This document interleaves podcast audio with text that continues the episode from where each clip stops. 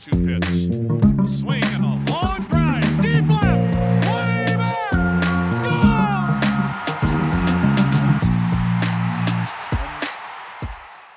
Hey, everybody, welcome to another Baseball America podcast. I'm Kyle Glaser, joined on the phone today by uh, Baseball Hall of Famer Tracy Ringolsby. Tracy is the godfather of Baseball America. He's been doing this longer than uh, I've been alive, and it's uh, kind of an honor to call him a, a colleague now. Tracy, uh, you've covered the Rockies obviously for a very, very long time. You've been a part of Baseball America for a very, very long time. Naturally, you put together the Rockies top 30 for us this year. But before we dive into the system, I want to talk to you about the big picture. Rockies have made the postseason now two years in a row for the first time in franchise history. I wrote the article last year. They had the most homegrown players of any postseason team last year, 14 of them. Uh, this has been a really, really impressive player development apparatus that, just to be you know frank, has led to uh, thus far the greatest run of sustained success in Rockies history. They did have a postseason appearances in 07, 09, but this was the first time they've gone back to back. And you look again ahead, and they're, they're it should be right back in the thick of it this coming season.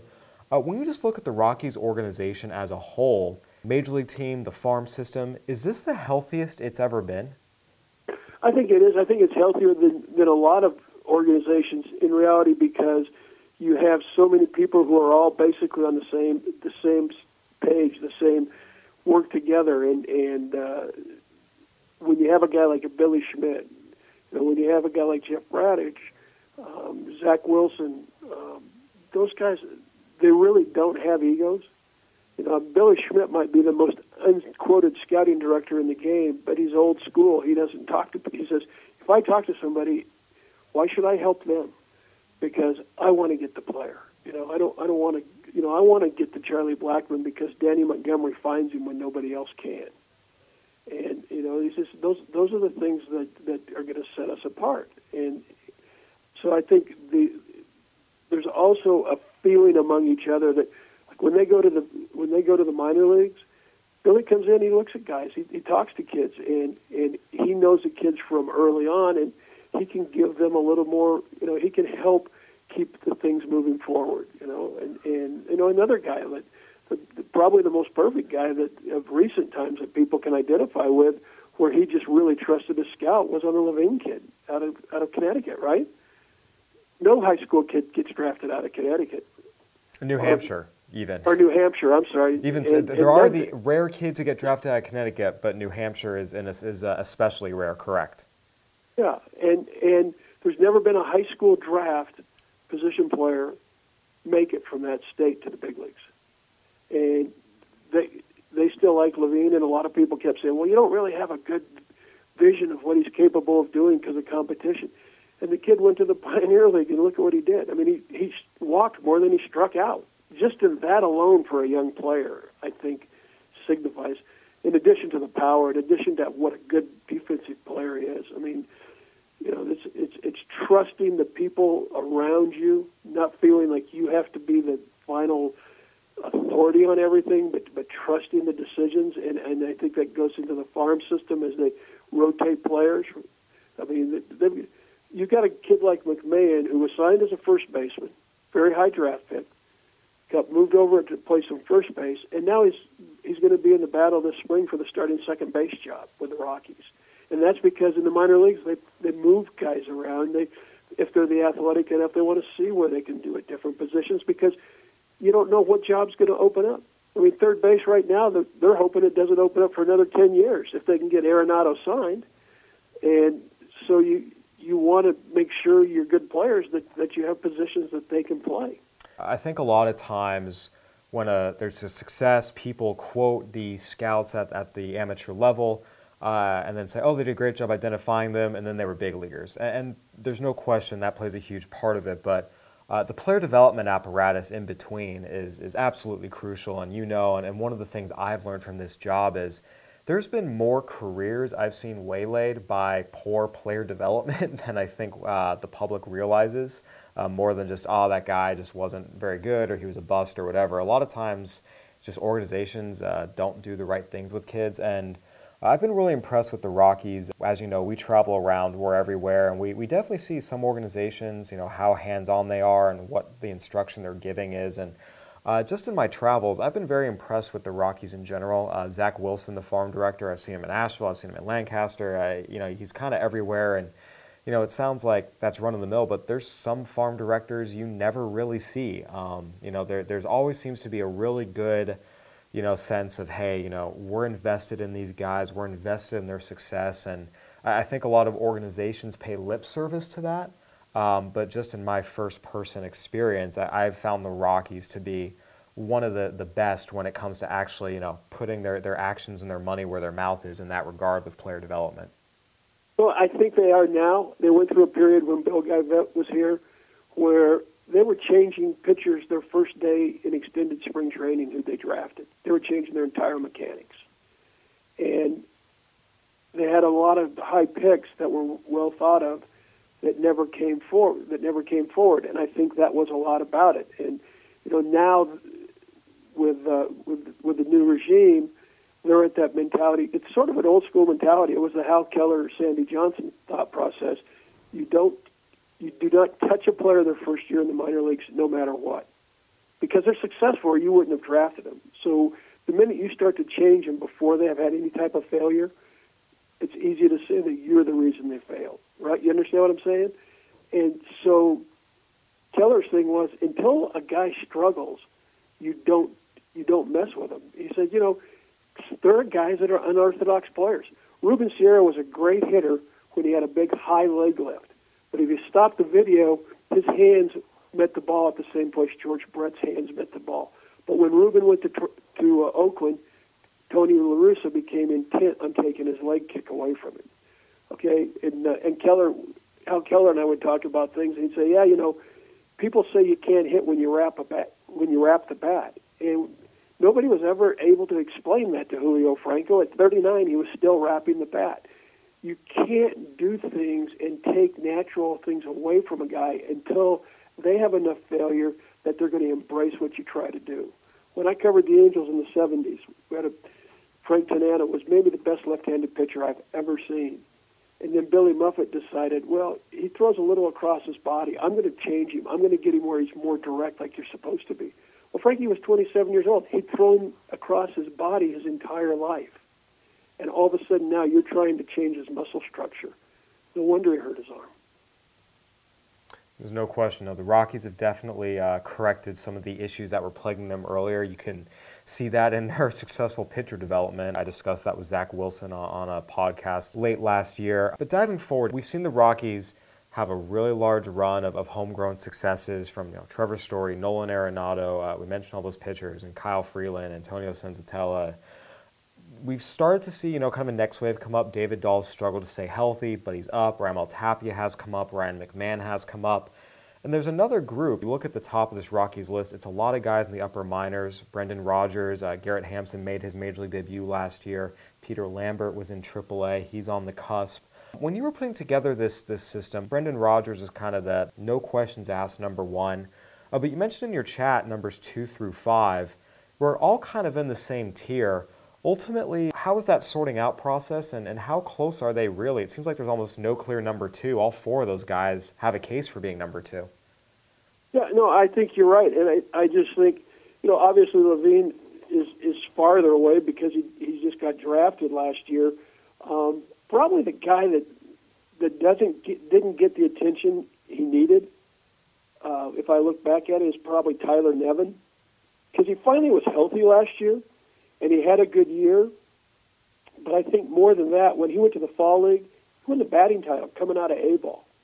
And you know, there's a lot of pitchers and position players that were much more experienced than him, and uh, I think that really got people excited. Is that like you know, this is a kid as he settles in, you know, he'll probably wind up a corner in, infielder, but he could play on the corner in the outfield too, which is what the Rockies like again because of, of versatility.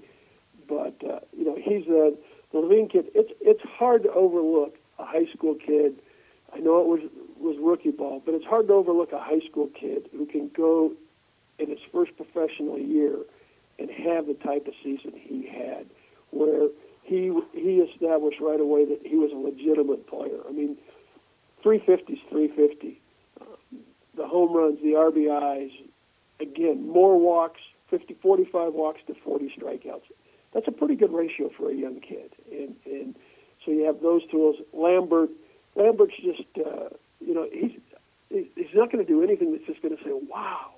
He's just going to make pitches. He's going to hit spots. He's going to get people out. And, and and I think you know for him that trip up to Albuquerque at the end of last year was really good because it, it gave him a chance to assess. Okay, what do I have to do now for my next step to grow here? And that's one of the reasons they're in Albuquerque. You know, they were in Colorado Springs, and people say, well, you know, the altitude. Well, no, no, no. Colorado Springs, their, their ballpark was about 1,200 feet higher than Coors Field. Albuquerque is the same altitude as Denver. And that was part of the thought process that that Jeff had when they made that move when he was the minor league director was, you know, this is going to give us a much better venue to evaluate what we think about these players coming to Denver to play, and also to give them a much better feel for what Coors Field's going to be like instead of scaring them, you know. And uh, talking with Jeff last night. We, we were laughing about the fact that Pete Vuckovich pitched here in '75 for the for the White Sox AAA team. I was I was the UPI guy in Denver, and uh, it, it, we were, I was teasing him because he, was, he had a great year here got called up, and he told Roland Hemond he'd only go up if Roland would let him come back so he could pitch in the playoffs for the Bears because he left Denver. He goes, "Yeah, it wasn't until the Rockies came that I found out I couldn't pitch there." You know, it's it's it's guys pitched here for years. Um, you know, uh, Burt Hooton was pretty famous for the knuckle curve, right?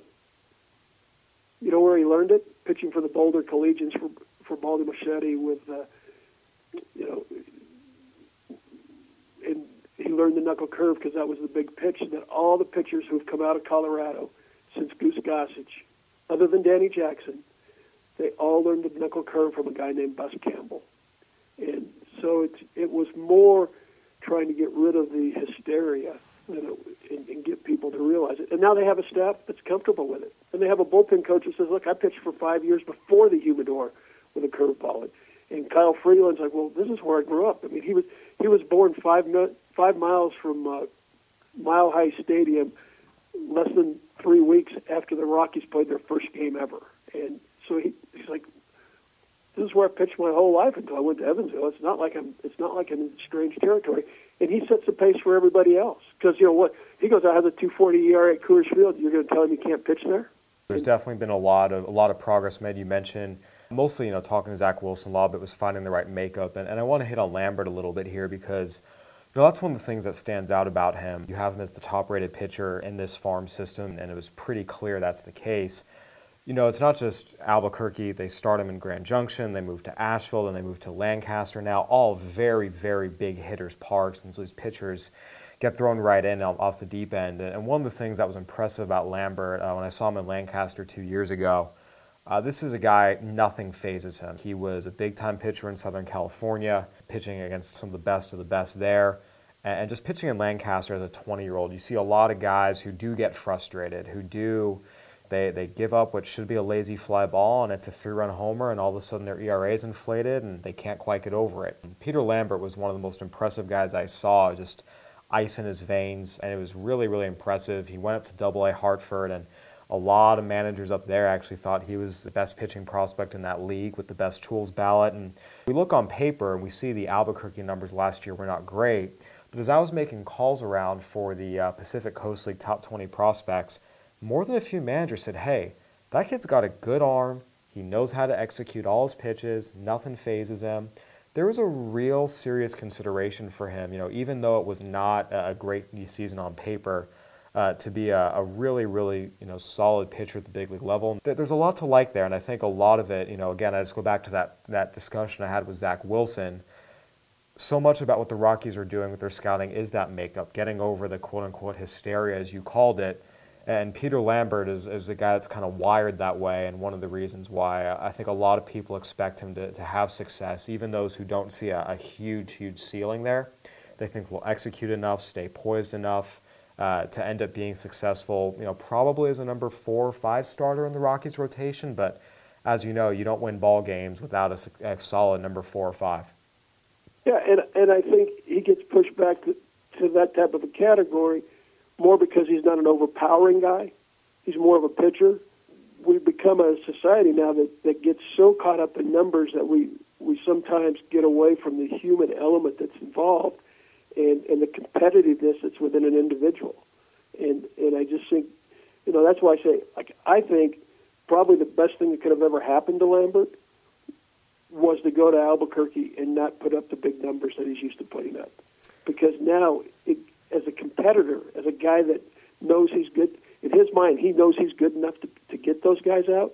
Now it gives him something over the off season that go back, look at okay, what can I do differently? How do it, how do I approach this the next time?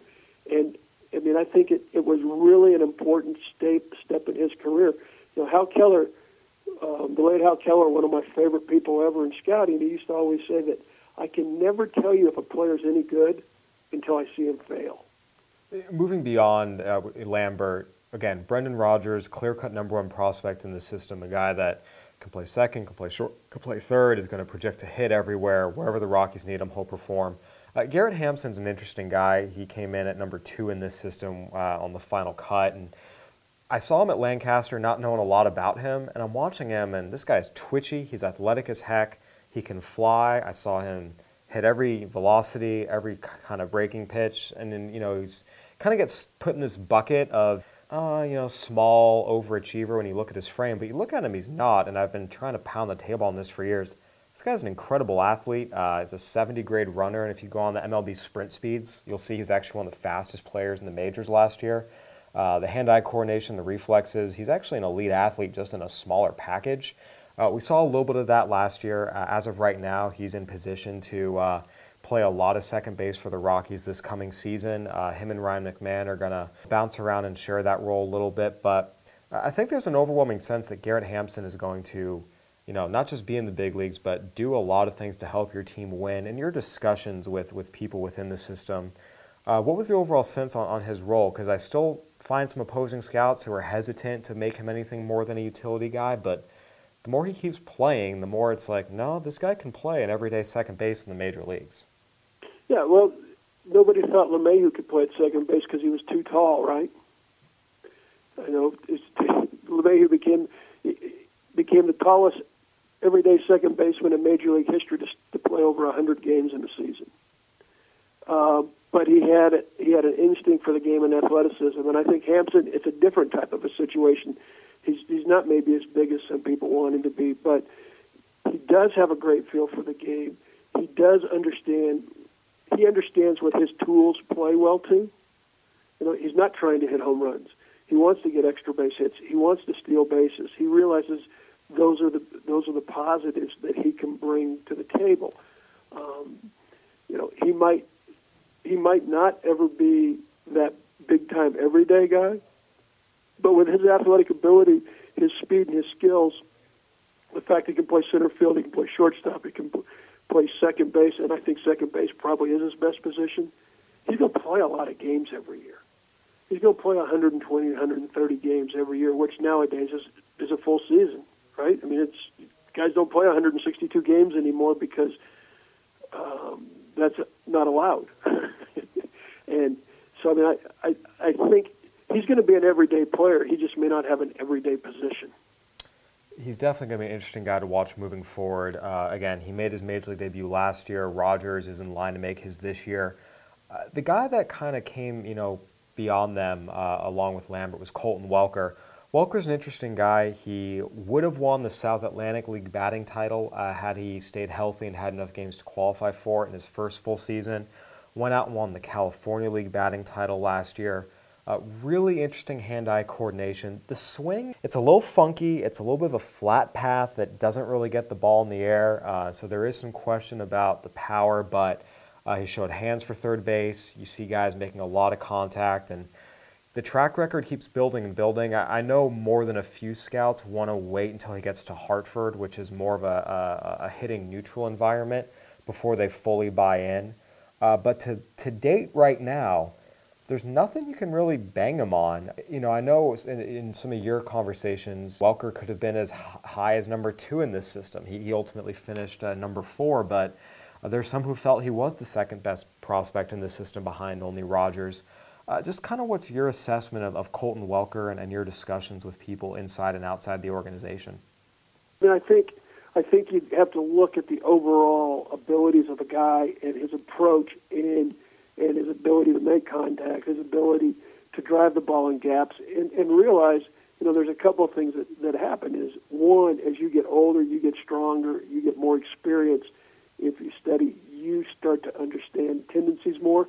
I think that, you know, what you want to do when, when you look at a young player is you want to look at their at their skill base and not necessarily get carried away with the, the overall numbers that are involved, but more with with their aptitude, um, their physical abilities, and, and what you can see, even in batting practice, to see the type of power they have. That's all very fair, and, and that's you know again some of the reasons to be bullish on, on Welker as he continues to grow. Uh, you know we've talked about Grant Lavigne a little bit. It feels like that top five were were pretty set in stone. Uh, you know you hit on Tyler Nevin even with his fall league, a pretty safe number six.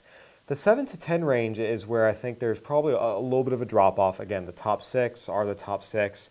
Um, when you were kind of assessing the, the next group, I guess I would ask, you know, how many guys were really in contention to be top 10 prospects? Were there 11 guys? Were there 12 guys? Like, how many guys were surefire top 10 prospects, and how many other guys were kind of in contention for the back half of that? I would say there were probably at least uh, at least eight guys minimum, if not ten, that that you kind of I kind of filtered around with, trying to figure out just exactly where they would really fit in, in the overall picture. Um, and it was I think they all were guys that you could make strong cases for, and, and then you just have to kind of slowly work your way work your way through looking at things. I mean, like like one guy that I think a lot of people overlook because he didn't have a big year last year was uh, was Hilliard. Yep, personal favorite of mine. I've seen him two years in a row now, and you know the, his, the his dude can father play. Lou Gehrig's disease last year, and and he had a he had a major distraction in in his life because his dad was a very big part of his life, and um, and this is a kid that was a pitcher until he be, went to to his junior year until his junior year at Wichita State when he was such a bad pitcher they let him hit. Um, but you know, it it was um, it was a, a year that that wasn't quite what he wanted it to be, but they really felt like he he was very close with his parents, and and the thing with his dad really hit him hard. And you know, I think we saw him come back in the fall league, and, and he had a good, a very solid fall league. I mean, all their hitters had had good fall leagues, really, but you know, he was very comfortable in that environment, and he's uh, he's got a, per, a great personality. He's he's uh, he'll, he's got a good student of the game, and I just I think you'll um, I think people will be surprised. I think you'll see him bounce back big from last year when he was more ordinary in terms of numbers, but for the people that were around him, he was far from that. It's you know, it's another great scouting story because, as Brett Baldwin said, you know, if I hadn't been a first-year scout, I probably wouldn't have been that high on him. But I didn't know better because all the other scouts said, "Oh, he really, he's a, you know, he was a pitching prospect," and they were all they were all got off him real quick because he had such a horrible, you know, year pitching at Wichita State. And he goes, "I kept watching the guy hit. I know, I didn't realize I was supposed to be watching a pitcher." yep. No, you're right. That is a great scouting story, and he is a good player. You know, I, I, I tweeted this out that there's a lot of other systems that have bigger names in the Rockies, but when I watch the Rockies guys, they can all play. Sometimes a lot better than a lot of these other big name guys. And I think again that goes back to the player development. There is one one person on this list who uh, just has not been able to get off the ground. Had a shoulder injury followed by an oblique injury last year, and has yet to really experience much success on the mound at any level. And that's Riley Pint. Remains a top 10 prospect Obviously, the Rockies internally are still saying all the right things. Externally, it, it just you know has not been good when he has pitched. But bigger guy, still young. There's still some explosive stuff in there. How would you kind of assess where, where Riley Pint is right now? Well, I think the big thing with with Riley has been his approach and his attitude when he's gone to work. There hasn't, and I think that's what makes the Rockies feel so confident about him because they're around him and they see they see the drive that he has to be successful. And you know he's got to throw more strikes, right? I mean, we, that's that's not a secret to anybody. And he's got the power arm, and he's got the he's got the the desire and the aptitude has been has been slowed. You don't know about because it's been slowed by the by the injury problems. And I think you know this is a huge year for him to finally make a statement. I mean, they they really have two pitchers in the organization that that are really very similar in that regard. Um, and Mike Nikorak is the other one that they they have a, a lot of belief in the abilities of those two kids, and they've had a lot of problems physically um, of making been able to get out on the mound on a regular basis, and, and I think both of them this year need to uh, need to be more consistent on the mound to begin with, and then in the pitching, obviously. But you know, the, the hope, particularly with with Riley, is that you know once he gets on the mound on a consistent basis and, starts to put together the the different things that the Bob Apodacas and, and those people have worked with him on, that uh, that he has a chance to come quickly once things get into place. But it it's been a little frustrating, a little frustrating, waiting and watching for him to be healthy enough to go out and to be able to do it. But I mean, this is a guy. If you talk to people in their system, they, they feel he's got the best fastball and the best curveball in the organization, and possibly the best changeup. so it's it's not like the the physical skills aren't there. It's just been the health issue. And, and Nikorak's in pretty much the same, a very similar type situation.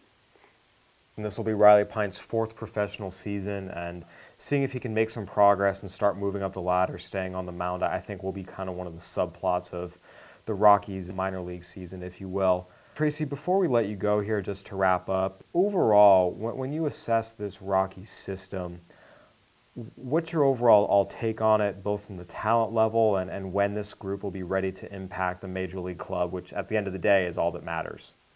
Yeah, well, I think there's a group of position players that are at that point right now, and coming along and they're getting attention because the pitchers have made the move, the Marqueses and the Freelands and the Obergs you know, the, those guys have, have made that move to the big league level now, and people are saying, well, they don't have the pitching depth.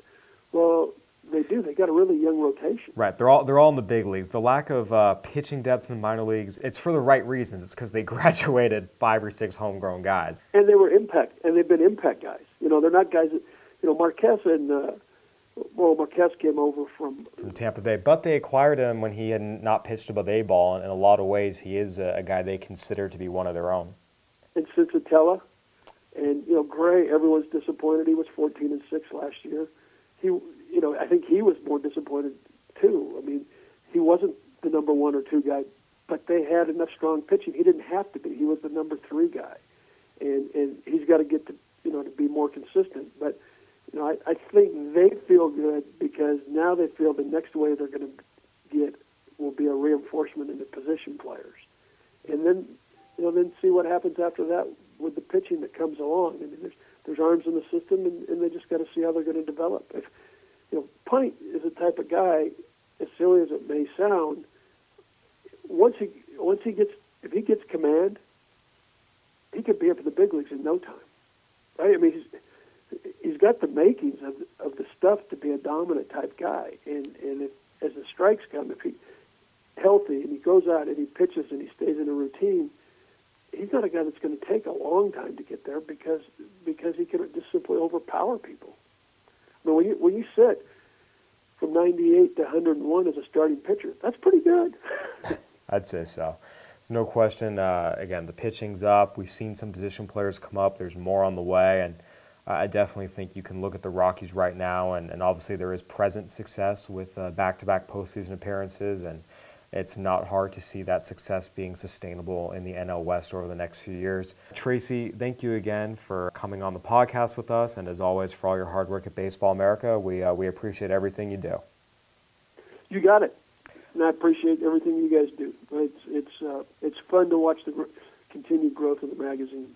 Absolutely. Well, everybody, that'll wrap up another Baseball America Prospects podcast. For Hall of Famer Tracy Ringolsby, I'm Kyle Glaser. Thank you for listening.